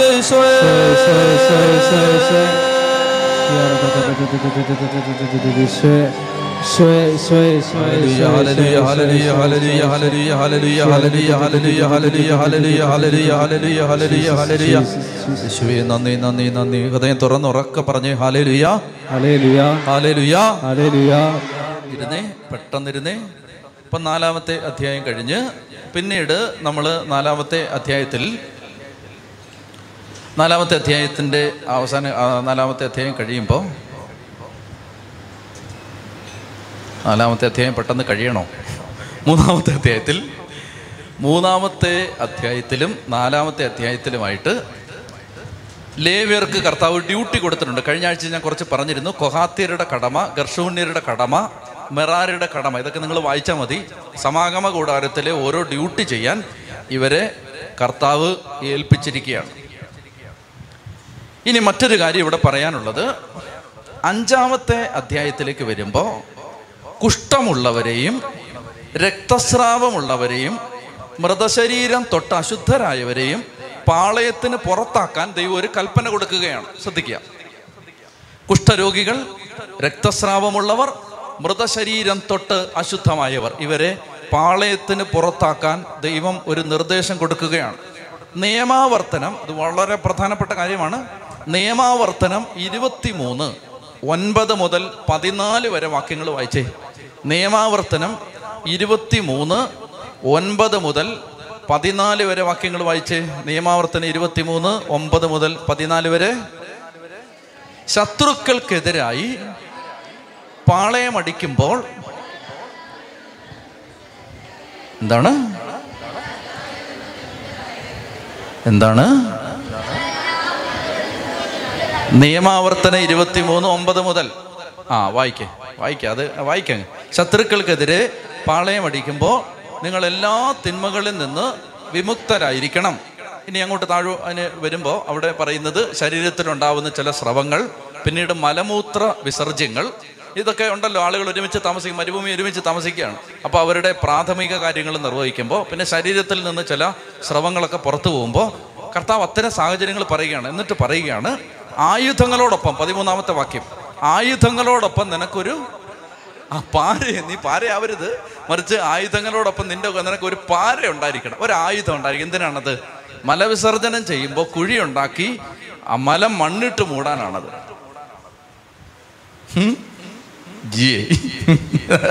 ഏ? അമ്മച്ചി സങ്കടപ്പെടുന്നു വേണ്ട അമ്മച്ചി. ഇതൊക്കെ മനുഷ്യന് ഉള്ള കാര്യങ്ങളല്ലേ? വിഷമിക്കൊന്നും വേണ്ട. ആ ഓക്കെ. അപ്പോൾ അതായത് ഇതൊക്കെ ഇത് തന്നെ വേറെ ഒന്നും പറയാനില്ല എന്ന് നിങ്ങൾ വിചാരിക്കരുത്. ഒരു കാര്യം പറയാൻ വേണ്ടിയിട്ടാണ്. ഇത് ഈ മരുഭൂമിയിലൂടെ ആളുകൾ ഇങ്ങനെ ഒരുമിച്ച് നമ്മുടേത് കൂട്ട് ഭയങ്കര ടോയ്ലറ്റ് സംവിധാനമുള്ള കാലമല്ല. കേട്ടോ? കേട്ടോ മച്ചി എന്ന് മച്ചി കേൾക്കരുത്. അതായത് അന്നത്തെ കാലത്ത് ഇങ്ങനെ ഈ ടോയ്ലറ്റ് ഒന്നുമില്ല. അപ്പോൾ ഇതെല്ലാം ഈ പരസ്യമായിട്ട് പല തുറസായ സ്ഥലത്തുമൊക്കെയാണ് ഇങ്ങനെയുള്ള കാര്യങ്ങളെല്ലാം നിർവഹിക്കുന്നത്. അങ്ങനെ വരുമ്പോൾ അതിൽ അവിടെ എല്ലാം അശുദ്ധമാവില്ലേ? ഇല്ലേ? പിള്ളേർ അവിടെ പോയി ക്രിക്കറ്റ് കളിക്കുമ്പോൾ അവിടെ എല്ലാം വൃത്തികേട് കിടക്കല്ലേ അതുകൊണ്ട് കർത്താവ് എന്ത് പറഞ്ഞു? കർത്താവ് പറഞ്ഞു നീ നിന്റെ ഒരു പാരയും കൂടെ വേണം. അപ്പൊ രാവിലെ ആളുകൾ പോകുമ്പോ ബക്കറ്റും പാരയും. അങ്ങനെയാണ് പോകുന്നത്. അപ്പോ പാരയായിട്ട് പോണം. പോയിട്ട് അങ്ങനെയുള്ള കാര്യങ്ങളൊക്കെ തന്നെയാണ് കുഴിയെടുത്ത് അത് മൂടണം. ഒരു കാര്യം പറഞ്ഞു തരാൻ വേണ്ടി ഇത് ഞാൻ പറയുന്നേ. കേട്ടോ? ആ ഒന്നും പറയുന്നില്ല. അപ്പോ നിയമാവർത്തന ഇരുപത്തി മൂന്നിൽ കർത്താവ് പറയുകയാണ്. എന്നിട്ട് വായിച്ചേ. പതിനാലാമത്തെ വാക്യം. നിന്നെ സംരക്ഷിക്കാനും നിന്റെ ശത്രുക്കളെ നിനക്ക് ഏൽപ്പിച്ചു തരാനുമായി നിന്റെ ദൈവമായ കർത്താവ് പാളയത്തിലൂടെ സഞ്ചരിക്കുന്നുണ്ട്. ശുചിത്വമില്ലാത്ത എന്തെങ്കിലും നിങ്ങളുടെ ഇടയിൽ കണ്ടാൽ അവിടുന്ന് നിങ്ങളിൽ നിന്ന് അകന്നു പോകാതിരിക്കാൻ പാളയം പരിശുദ്ധമായി സൂക്ഷിക്കണം. ഈ സമാഗമ കൂടാരത്തിന് ഇന്ന് പാരലായിട്ട് പറയാവുന്നതാണ് നിങ്ങളുടെ വീട്. കേട്ടോ? വാരി വലിച്ച് അളിച്ച് പുളിച്ചൊന്നും ഇടരുത്. മനസ്സിലായി? ഓരോ വീട്ടിൽ കയറി വരുമ്പോൾ അറിയാം അവിടെ അവിടെ ഉള്ളവരുടെ ആത്മീയത. സ്പിരിച്വാലിറ്റി കാണാനേ വീട്ടിൽ കയറി ചെന്നാൽ ഒരു ചാണകം മെഴുകിയ തറ ഓല മേഞ്ഞ കൂര. അത്രേ ഉള്ളെന്ന് വെച്ചോ? പക്ഷെ അത് നീറ്റായിരിക്കണം. ഞാൻ പറയുന്നത് മനസ്സിലാവുന്നുണ്ടോ? കഴിഞ്ഞ ആഴ്ചയും ഞാൻ പറഞ്ഞിരുന്നു നിങ്ങൾക്ക് വേണ്ടാത്ത കാര്യങ്ങളെല്ലാം ഒന്നുകിൽ ആർക്കെങ്കിലും പറക്കി കൊടുക്കുക അല്ലെങ്കിൽ കത്തിച്ച് കളയുക. മനസ്സിലായോ? പതിനാറ് തലമുറയ്ക്ക് മുമ്പുള്ള ഞങ്ങളുടെ വല്യപ്പൻ മറ്റേ ഒറാങ്ങൊട്ടാങ്കിന്റെ കൂട്ടിരുന്ന ഒരു പഴയ പഴയ വല്യപ്പൻ ആ വല്യപ്പൻ ഉപയോഗിച്ചിരുന്ന മൊന്ത. വെച്ചിരിക്കുകയാണ്. അതുമല്ല തമിഴ്നാട്ടുകാരൻ ആക്രിക്കാരന് പറക്കി കൊടുക്കത് മനസ്സിലായോ? അല്ലെങ്കിൽ ഇതിരിക്കുന്ന കണ്ടുകൊണ്ട് വല്യപ്പൻ കയറി വരാൻ സാധ്യതയുണ്ട്. കേട്ടോ? പാളയം വിശുദ്ധ കേൾക്കുന്നുണ്ടോ ഇത്? ചുമ്മാ തലയും കുലുക്കിയിരിക്കുകയാണ്. കേൾക്കുന്നുണ്ടോ? ഇത് ഓരോരുത്തരുടെ വീട്ടിലേക്ക് ഇവിടുന്ന് ആളെ വിടാൻ പോവുകയാണ്. ഇവിടെ വചനം പഠിക്കാൻ വരുന്ന സകലരുടെയും വീട്ടിലേക്ക് ആളെ വിട്ടിട്ട് ഫോട്ടോ എടുത്ത് ഇവിടെ കൊണ്ട് ഡിസ്പ്ലേ ആയിട്ട് ഇടാൻ പോവാണ് ഈ ടി വിയിൽ എന്നിട്ട് വീട് മോഹനന്റെ വീട് ജോസഫിന്റെ വീട് എന്നിട്ട് ഡിസ്പ്ലേ ഇടട്ടെ? അന്നേരമാണ് അറിയുന്നത് ചേച്ചി ഭയങ്കര മേക്കപ്പ് ഇട്ടൊക്കെ വന്ന് നിന്നാണ്. പക്ഷെ വീട് പാതാളക്കുഴി പോലെ കിടക്കും. ചെത്തി പറഞ്ഞേ ഹാലയിലുയാ അപ്പൊ ഇതാണ് കർത്താവ് അഞ്ചാം അധ്യായത്തിൽ പറയുന്നത്. അതായത് നീ ആടിച്ചും പുളിച്ചൊന്നും വിടരുതെന്ന് പാളയം വിശുദ്ധമായിട്ടിട്ടാണ്. കേൾക്കുന്നുണ്ടോ? ഓരോ സാധനങ്ങൾ. ഇതെല്ലാം കുഴച്ച് മറിച്ചിടുന്ന ഇരിപ്പുണ്ടല്ലോ ഓരോന്ന് ഇവിടെ. കേൾക്കുന്നുണ്ടോ ഇത്? അതായത് വീട് വൃത്തിയായിട്ട് ഇടണം. കേൾക്കുന്നുണ്ടോ? ആ. അല്ലാതെ എല്ലാം കൂടെ വലിച്ചു വാരി ഇട്ട് ഉടുപ്പൂരി അങ്ങോട്ട് പിന്നെ ഊരി അങ്ങോട്ട് പിന്നെ പുസ്തകം അങ്ങോട്ട്. ശരിയാക്കി കളയാൻ തന്നെ അപ്പൊ ഇതാണ് കർത്താവ് പറയുന്നത് പാളയം വിശുദ്ധമായിട്ട് ഇടണം അത് കർത്താവ് നിങ്ങളുടെ ശത്രുക്കൾക്കെതിരായി നിങ്ങൾ പാളയം അടിക്കുമ്പോൾ നിങ്ങളെ സഹായിക്കാൻ വേണ്ടി കർത്താവ് ഇറങ്ങി വരുന്നുണ്ട് നിങ്ങളുടെ വീട്ടിൽ. ശത്രു കയറി വരുന്നുണ്ടോ വീട്ടിൽ? വരുന്നുണ്ട്. പരിസരത്തെല്ലാം ഇങ്ങനെ വന്ന് ഇവൻ തമ്പടിച്ച് നിൽപ്പുണ്ട് പിശാജ് അവനെ ഓടിക്കാൻ വേണ്ടി ദൈവം നിങ്ങളുടെ വീട്ടിൽ ഇറങ്ങി വരുന്നുണ്ട്. ആ സമയത്ത് കർത്താവ് അയ്യേ ഈ അളിഞ്ഞ വീട്ടിലോട്ട് ഞാൻ എങ്ങനെ കയറുമെന്ന് കർത്താവ് വിചാരിക്കരുത്. പറയുന്ന മനസ്സിലാവുന്നുണ്ടോ? നിന്റെ വീട്ടിലേക്ക് ഈ അശുദ്ധമായ കിടക്കുന്ന ഈ ഈ പുഴുത്ത് കിടക്കുന്ന വീട്ടിലോട്ട് കർത്താവ് വിചാരിക്കരുത്. നോ നോ നോ നോ ഞാൻ അങ്ങോട്ട് വരില്ലെന്ന് കർത്താവ് പറയാൻ പാടില്ല. അതിനെന്താണ്? അതിന് അത് ഒരു- കസേരയേ ഉള്ളൂ. അത് വൃത്തിയായിരിക്കണം. എടാ ഒരു കസേര പോലും ഇല്ല. നിലത്താണ്. അത് അവിടെ നീറ്റായിരിക്കണം. പറയുന്ന മനസ്സിലാവുന്നുണ്ടോ? അതാണ് അഞ്ചാമത്തെ എളുപ്പമില്ലേ അഞ്ചാമധ്യായം കർത്താവ് പറയുന്നത് പാളയത്തിൽ അശുദ്ധിയുള്ളതൊന്നും കാണാൻ പാടില്ല എന്ന് ദൈവം ഒരു നിബന്ധന ഒരു നിബന്ധന പറയുകയാണ്. അതുകൊണ്ടാണ് പറയുന്നത് cleanliness is next to godliness എന്നൊരു ഒരു ഒരു ഒരു പഴഞ്ചൊല്ലുണ്ട്. അങ്ങനെ ഒരു ഒരു പരാമർശമുണ്ട്. എന്താണ്? Cleanliness is next to godliness ഈ വൃത്തി എന്ന് പറയുന്നത് വിശുദ്ധിയുടെ ദൈവികതയുടെ അടുത്ത് നിൽക്കുന്നതാണ്. വൃത്തി. കുളിക്കാതെ നനയ്ക്കാതെ നടക്കരുത്. തുണിയൊക്കെ അലക്കണം വൃത്തിയായിട്ട് നടക്കണം. കേട്ടോ? പല്ലൊക്കെ തേച്ചിട്ട് വരണം. കേൾക്കുന്നുണ്ടോ ഇതൊക്കെ? ചെത്തി പറഞ്ഞേ ഹാലേ ലുയാ ഹാലേ ലുയാ മറ്റൊരു കാര്യം പറയുന്നത് തെറ്റ് ഏറ്റു പറയണം. എന്തെങ്കിലും ഒരു തെറ്റ് ചെയ്തിട്ടുണ്ടെങ്കിൽ അത് ഏറ്റു പറയണം. അഞ്ചാം അധ്യായത്തിൽ പറയുന്ന മറ്റൊരു കാര്യം ഇതൊന്നും വിശദീകരിക്കേണ്ട ആവശ്യമില്ല. നഷ്ടപരിഹാരം നൽകണം. എന്തെങ്കിലുമൊക്കെ ആരുടെയെങ്കിലും നിന്ന് അടിച്ചു മാറ്റിയിട്ടുണ്ടെങ്കിൽ നഷ്ടപരിഹാരം കൊടുക്കണം. ഇപ്പൊ അമ്പതിനായിരം രൂപ ഒരാൾക്ക് കൊടുക്കാനുണ്ടെന്ന് വെച്ചോ. കൊടുക്കാതെ വെച്ചിരിക്കുകയാണ് അമ്പതിനായിരം രൂപ. അപ്പോൾ കൊടുക്കുമ്പോൾ ഒരു അറുപതിനായിരം രൂപയും കൊടുക്കണം. അമ്പതിനായിരം തന്നെ കൊടുക്കുന്നില്ല. അന്നേരമാണ് ഇനി അറുപതിനായിരം. നഷ്ടപരിഹാരം.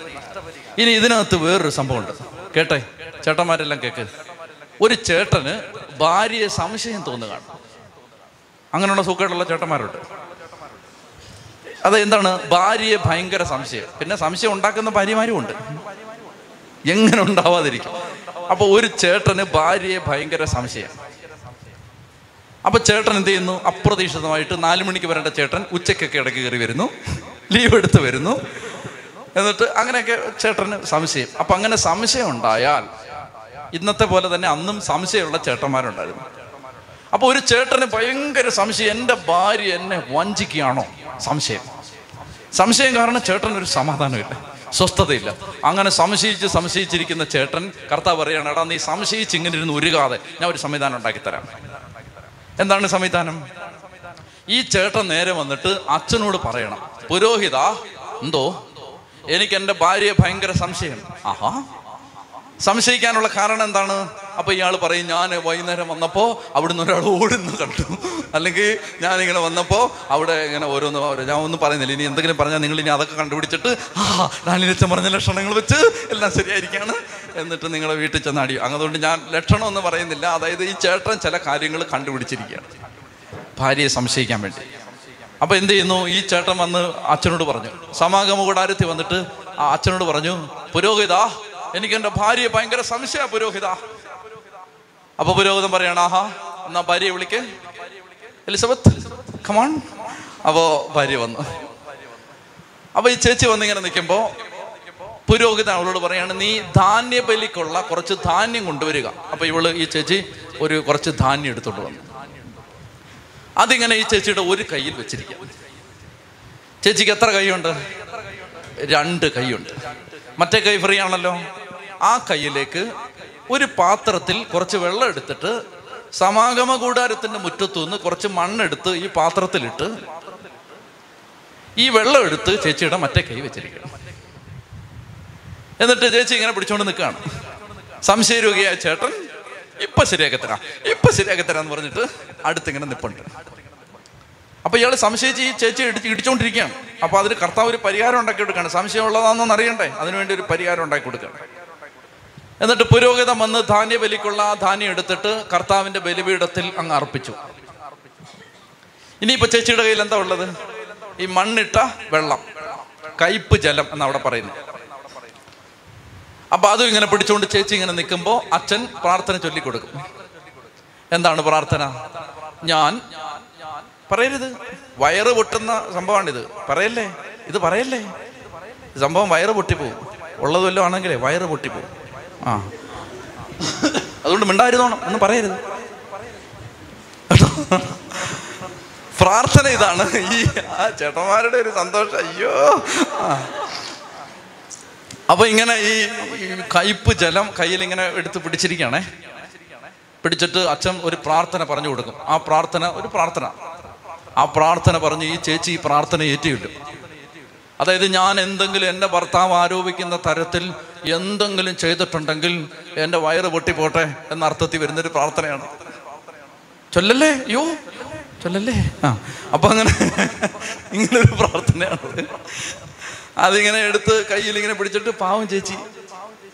ചേട്ടൻ ഇതുപോലൊരു പ്രാർത്ഥന കണ്ടുപിടിക്കണം. നമ്മൾ ഉടനെ കണ്ടുപിടിക്കുന്നതാണ്.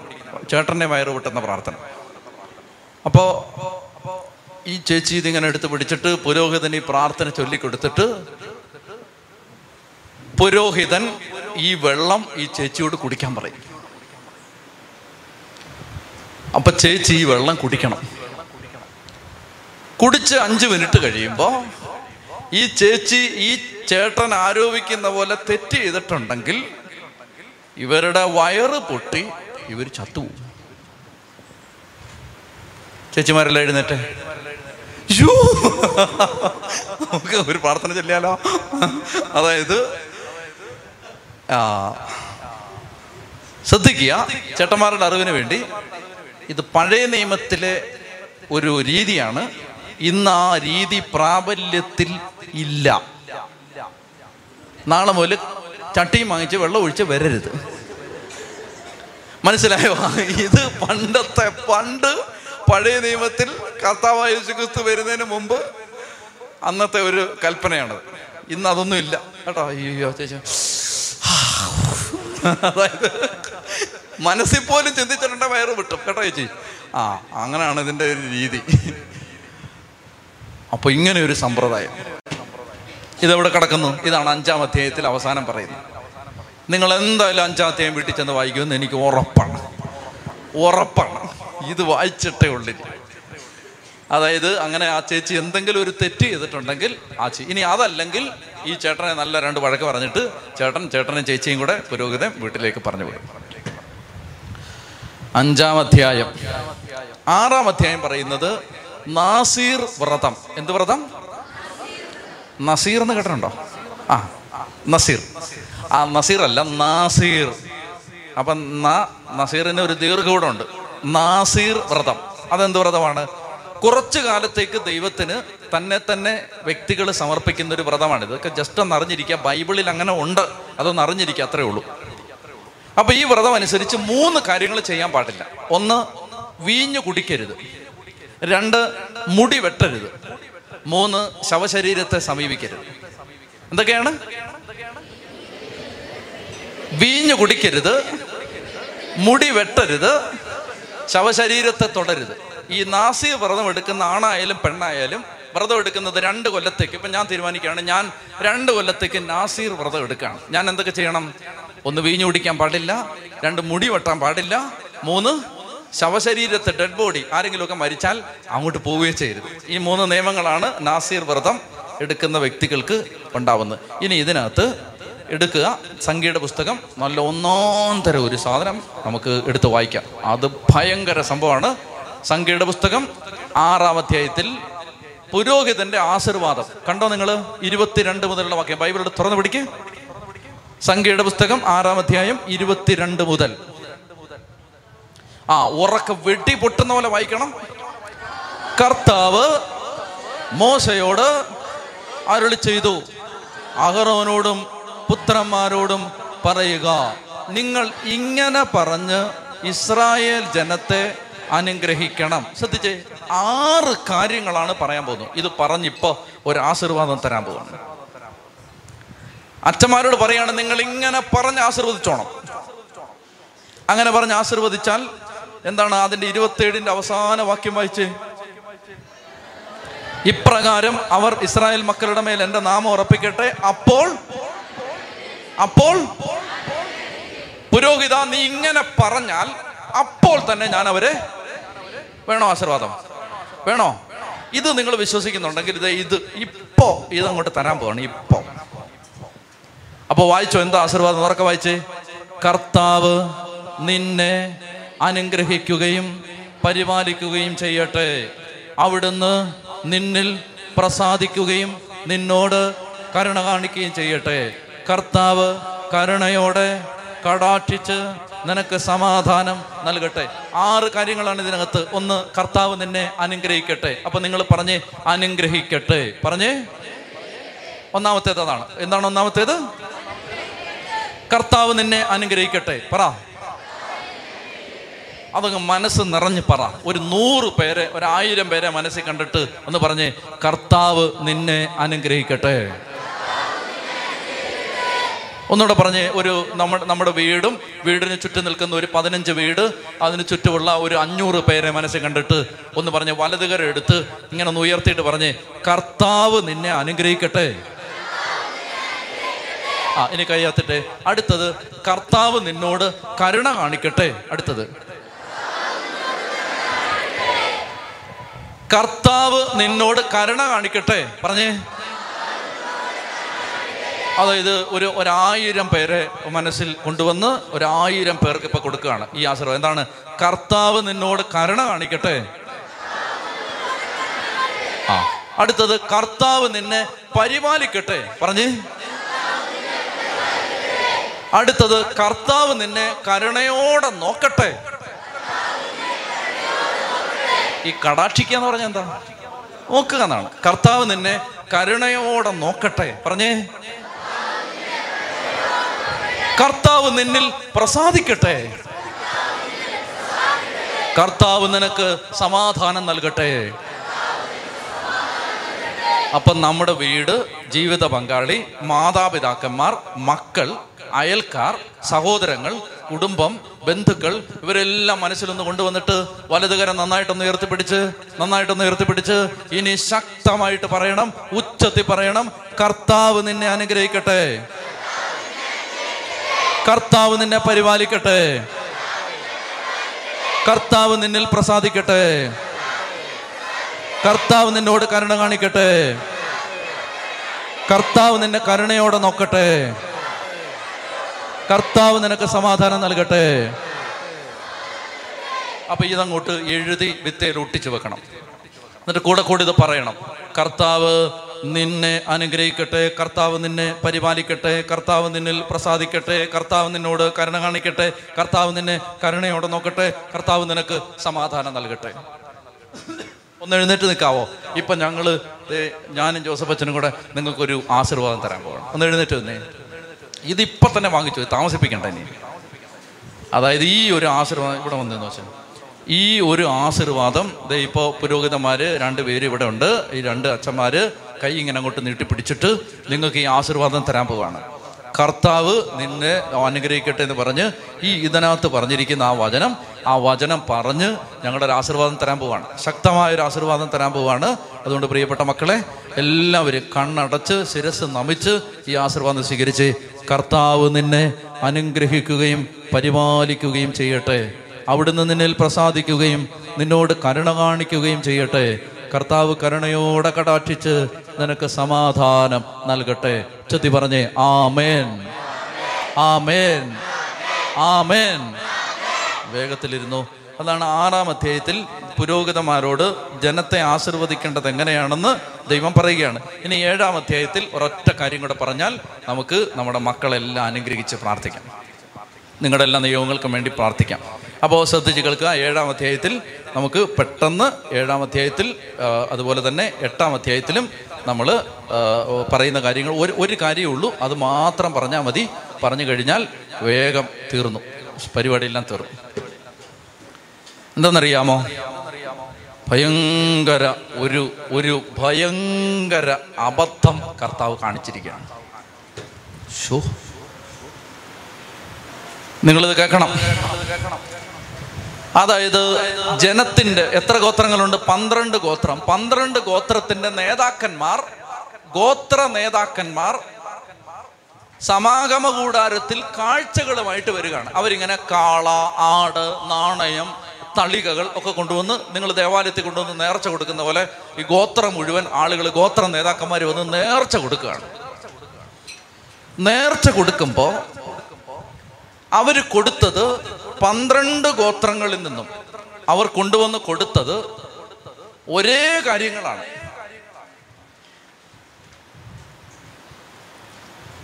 കേക്കണേ ഒറ്റ പാസേജ് മാത്രം ഞാൻ വായിക്കാം. അതൊന്ന് കേൾക്കണം.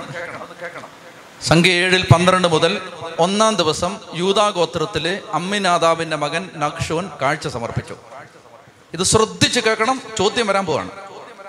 അവൻ കാഴ്ചവെച്ചത് വിശുദ്ധ മന്ദിരത്തിലെ ഷക്കൽ പ്രകാരം നൂറ്റി മുപ്പത് ഷക്കൽ തൂക്കമുള്ള ഒരു വെള്ളിത്തളിക എഴുപത് ഷക്കൽ തൂക്കമുള്ള വെള്ളിക്കിണ്ണം ധാന്യവലിക്കുള്ള എണ്ണ ചേർത്ത നേർത്ത മാവ് സുഗന്ധദ്രവ്യം നിറച്ച പത്ത് ഷക്കൽ തൂക്കമുള്ള പൊൻകലശം ദഹനബലിക്കാൻ ഒരു കാളക്കുട്ടി ഒരു മുട്ടാട് ഒരു വയസ്സുള്ള ഒരു ആൺ ചെമ്മരിയാട് സമാധാന ബലിക്കായി രണ്ട് കാളകൾ അഞ്ച് മുട്ടാടുകൾ അഞ്ച് ആൺ കോലാടുകൾ ഒരു വയസ്സുള്ള അഞ്ച് ആൺ ചെമ്മരിയാടുകൾ അടുത്തത് രണ്ടാം ദിവസം. അവൻ കാഴ്ചവെച്ചത് വിശുദ്ധ മന്ദിരത്തിലെ ഷെക്കൽ പ്രകാരം നൂറ്റി മുപ്പത് ഷെക്കൽ തൂക്കമുള്ള വെള്ളിത്തളിക. നിങ്ങൾ ബുദ്ധിമുട്ടണ്ട എന്നെ നോക്കിയോ പന്ത്രണ്ട് ഗോത്രവും സമർപ്പിച്ചത് ഒരേ സാധനങ്ങളാണ്. നിങ്ങൾ വായിച്ചു എല്ലാം വായിച്ചു എല്ലാം ഒരേ സാധനങ്ങളാണ്. പന്ത്രണ്ട് പാരഗ്രാഫിനായിട്ട് ഇത് റെപ്പറ്റീഷൻ ക്രൂഡ് റെപ്പറ്റീഷൻ. അങ്ങനെ എഴുതേണ്ട വല്ല കാര്യമുണ്ടോ? പറഞ്ഞാ പോരെ പന്ത്രണ്ട് ഗോത്രത്തിൽ നിന്ന് ഇനി അവസാനം എല്ലാം സംഗ്രഹം എഴുതിയിട്ടുണ്ട്. എന്തെന്നറിയാമോ? ഏറ്റവും അവസാനം എഴുതിയിരിക്കുകയാണ് എൺപത്തിനാലാം വാക്യം. ഏഴ് എൺപത്തിനാല്. ബലിബിയുടെ അഭിഷേകം ചെയ്ത ദിവസം അതിന്റെ പ്രതിഷ്ഠയ്ക്ക് വേണ്ടി ഇസ്രായേൽ നേതാക്കന്മാർ സമർപ്പിച്ച കാഴ്ചകളവയാണ് പന്ത്രണ്ട് വെള്ളിത്തളികൾ. കണ്ടോ? അങ്ങനെ ടോട്ടൽ ചെയ്ത് പറഞ്ഞാൽ പോരെ? ഈ അധ്യായം മുഴുവൻ പറയേണ്ട കാര്യമുണ്ടോ? ടോട്ടൽ ചെയ്ത് പറഞ്ഞാൽ പോരെ? പോരെ? പന്ത്രണ്ട് വെള്ളിത്തളിക. പന്ത്രണ്ട് വെള്ളിക്കിണ്ണം. ഇതിന് തൊട്ട് മുമ്പല്ല എഴുതിയിരിക്കുന്ന ഓരോരുത്തരും കൊണ്ടുവന്ന് ഒരു വെള്ളി വെള്ളിത്തളിക ഒരു വെള്ളിക്കിണ്ണം ഒരാട്. അങ്ങനെ പറയുന്ന എന്തിനാ? ടോട്ടൽ ചെയ്തിട്ട് പന്ത്രണ്ട് വെള്ളിക്കിണ്ണം അവസാനം അങ്ങനെ പറഞ്ഞിട്ടുമുണ്ട് അപ്പൊ ഞാൻ ആലോചിക്കുകയാണ് ദൈവമേ ഈ എന്തിനാ ഈ ബുദ്ധിമുട്ട് ഞാൻ ഒന്നാമത് ഇത് പഠിപ്പിക്കുന്നത് പാട്. ഇതൊക്കെ കേൾക്കാൻ കണ്ടില്ലേ ഓരോന്ന് വന്നിരിക്കുന്നത് ഇതിനെയൊക്കെ ഇത് പഠിപ്പിക്കണം. അത് തന്നെ ദുരിതം. അന്നേരമാണ് ദൈവത്തിന്റെ ഓരോ പരിപാടികൾ. എന്താണ്? ഒരുമിച്ച് ഒരു ഒറ്റ പാരഗ്രാഫി പറയേണ്ടത് അമ്മയിലാതാവിന്റെ മകൻ ഒരു വെള്ളിക്കണ്ണം ഒരു പാത്രം പിന്നെ അടുത്ത മറ്റേ മോഹനന്റെ മകൻ ഒരു പാത്രം. ഇട മോഹനനും ഗോപിയും പിന്നെ യോസഫും ആന്ധ്രയോസും എല്ലാം കൂടെ പന്ത്രണ്ട് പാത്രം. അങ്ങനെ പറഞ്ഞാൽ പോരെ? എന്നിട്ട് താണ്ട് അതാണ് അത് അത് അതാ അതാ പീറ്റർ കൊണ്ടുവന്ന് ഒരു വെള്ളിത്തളിക. അത് അങ്ങനെ പറയണ്ടാന്ന്. അത് എല്ലാം കൂടെ ഒരുമിച്ച് പറ. പക്ഷെ ദൈവം ഈ വേദപുസ്തകത്തിൽ ഓരോരുത്തരും കൊണ്ടുവന്നത് ഓരോരുത്തന്റെയും പേര് സഹിതം റെക്കോർഡ് ചെയ്ത് വെച്ചിരിക്കുകയാണ്. നമ്മൾ പറയാണ് ഇത് ടോട്ടൽ ഇത് പറഞ്ഞാൽ പോരാ. ദൈവം പറയാണ് ടോട്ടൽ ഇത് പറഞ്ഞാൽ പോരാ. ജോസഫ് കൊണ്ടുവന്ന കാഴ്ച അവന് വിലപ്പെട്ടതെന്നതുപോലെ തന്നെ എനിക്കും വിലപ്പെട്ടതാണ്. ഞാനത് കറക്റ്റായിട്ട് എഴുതി വെക്കണം. മനസ്സിലാവുന്നുണ്ടോ? അതായത് ഒരു കുഞ്ഞു കാഴ്ച പോലും ദൈവസന്നിധിയിൽ വിസ്മരിക്കപ്പെടില്ല. ഉച്ചത്തി പറഞ്ഞേ ഹാലേലുയാ. നമ്മൾ പറയേണ്ടത് ടോട്ടൽ ഇത് പറഞ്ഞാൽ പോരെ. ധ്യാനത്തിന് വന്ന എല്ലാവരും കൂടെ അമ്പതിനായിരം രൂപ. പറഞ്ഞാൽ പോരെ. പോരാ. അർത്ഥം പറയാണ് പോരാ. ഇത് നിങ്ങൾ മനസ്സിലാക്കണം ദൈവത്തിന് എന്തെങ്കിലും കൊടുത്താൽ നിങ്ങൾ ഏത് മനുഷ്യന്റെ കയ്യിലാണോ അത് കൊടുത്തത് അവരത് മറന്നുപോകും ദൈവം മറന്നുപോകില്ല അത് ഓർമ്മിപ്പിക്കാനാണ് ഏഴാം അധ്യായം മുഴുവൻ ഓരോരുത്തരും അവൻ ഒരാടിനെ കൊണ്ടുവന്നു മറ്റവൻ ഒരു ഒരു ഒരു കാളെ കൊണ്ടുവന്നു ഒരു പാത്രം കൊണ്ടുവന്നു ദേവൻ ഒരു തളിക കൊണ്ടുവന്നു അവനൊരു കിണ്ണം കൊണ്ടുവന്നു. എല്ലാം എഴുതി വെച്ചിരിക്കുകയാണ് ഈ പുസ്തകത്തിൽ. വായിച്ച് വായിച്ച് വായിച്ച് അമ്മച്ചിയുടെ മൂക്കിടിച്ച് ചോര വന്ന്. അല്ലേ ഉറങ്ങി വീണ് വീണ്. ഇതെല്ലാം കൂടെ വായിച്ച്. എന്നാലും ചോദിക്കേ ഇതെല്ലാം കൂടി ഇപ്പം ഞാൻ വായിച്ചിരുന്നെങ്കിൽ നിങ്ങളിനി മേലെ ഇവിടെ വരുത്തില്ലായിരുന്നു. അപ്പൊ നിങ്ങൾ പറയും മൗണ്ട് കാർമേലിൽ പോകുന്നില്ലേ? അയ്യോ അയ്യോ ഒരു പ്രാവശ്യം പോയതാ. അതോടുകൂടി സമാധാനമായി എന്ന് നിങ്ങൾ പറയാൻ സാധ്യതയുണ്ട്. എഴുന്നേറ്റേ. നിങ്ങളുടെ കാഴ്ചകൾ ദൈവത്തിന് പ്രിയപ്പെട്ടതാണ്. നിങ്ങൾ എന്താണോ കൊടുത്തത് അത് ടോട്ടലി ചെയ്ത് പറയുന്ന ആളല്ല ദൈവം. ഓരോരുത്തരും കൊടുത്തതിന് ദൈവത്തിന് വ്യക്തമായ കണക്കുണ്ട്. പ്രിയമക്കളെ കുഞ്ഞുങ്ങൾ ആരെങ്കിലും താമസിച്ച് വന്നവരുണ്ടെങ്കിൽ മുമ്പോട്ട് വന്നോളുക.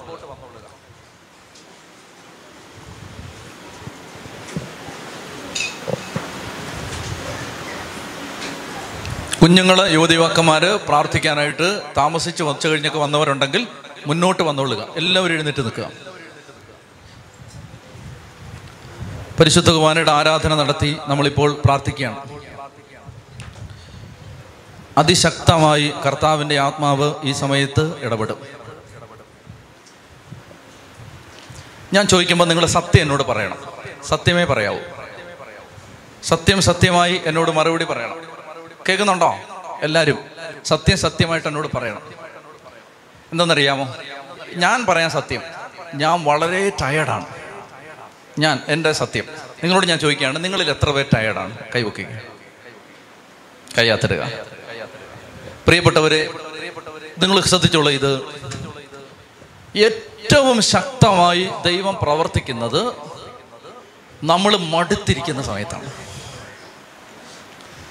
എന്റെ ജീവിതത്തിൽ ഇന്ന് വരെയുള്ള അനുഭവം അതാണ്. എന്നെ സംബന്ധിച്ച് ദൈവമേ വേറെ ആരെങ്കിലും ഈ ആരാധന നടത്താൻ ഉണ്ടായിരുന്നെങ്കിൽ എന്ന് ഞാൻ ആഗ്രഹിക്കുന്ന ഒരു സമയമാണിപ്പോൾ എന്ന് പറഞ്ഞാൽ ഞാൻ അത്ര എക്സോസ്റ്റഡായി തീർന്നു. ഞാൻ മടുത്ത് നിൽക്കണം മടുത്ത്. ഏ? വേറെ ആരെങ്കിലും കർത്താവേ എന്ന് ഞാൻ ഞാനിങ്ങനെ വിചാരിക്കുകയാണ്. ശ്രദ്ധിക്കണം. അത്ര ഞാൻ മടുത്തിക്കാണ് നിങ്ങൾ പലരും അടുത്തിട്ടുണ്ട്. കാരണം രാവിലെ മുതൽ ഇങ്ങനെ ഇരുന്നും ചൂടെടുത്തും വിശന്നും ഒക്കെ ഇരിക്കല്ലേ? കുഞ്ഞുങ്ങളൊക്കെ നല്ലപോലെ മടുത്തിട്ടുണ്ട് ക്ഷീണിച്ചിട്ടുണ്ട്. ഞാനൊരു കാര്യം പറയട്ടെ? അങ്ങനെ മടുത്തിരിക്കുമ്പോൾ പൗലോസും സീലാസും അങ്ങനെ മടുത്തിരുന്നൊരു രാത്രിയിൽ പൗലോസും സീലാസും റോമിലെ ഒരു ജയിലിൽ കിടക്കുകയാണ്.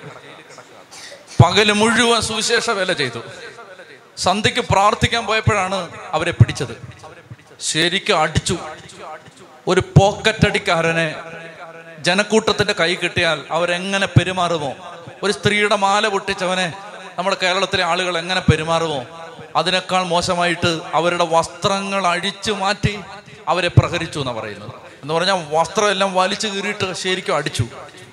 പകൽ മുഴുവൻ സുവിശേഷ വേല ചെയ്ത് കഷ്ടപ്പെട്ട് കാൽനടയെ യാത്ര ചെയ്ത് മടുത്ത് വൈകുന്നേരം ജനക്കൂട്ടത്തിന്റെ അടി മുഴുവൻ കൊണ്ട് അവസാനം കോടതിയിലേക്ക് കൊണ്ടുപോയി വിചാരണ ചെയ്ത് ന്യായാധിപന്റെ മുമ്പിൽ നിന്ന് ന്യായാധിപൻ ശിക്ഷ വിധിച്ച് അവസാനം പാതിരാത്രി ആകുമ്പോഴേക്കും ഒരു തരി ഭക്ഷണം കഴിച്ചിട്ടില്ല വെള്ളം കുടിച്ചിട്ടില്ല കാരാഗ്രഹത്തിലേക്ക് വലിച്ചെറിഞ്ഞു.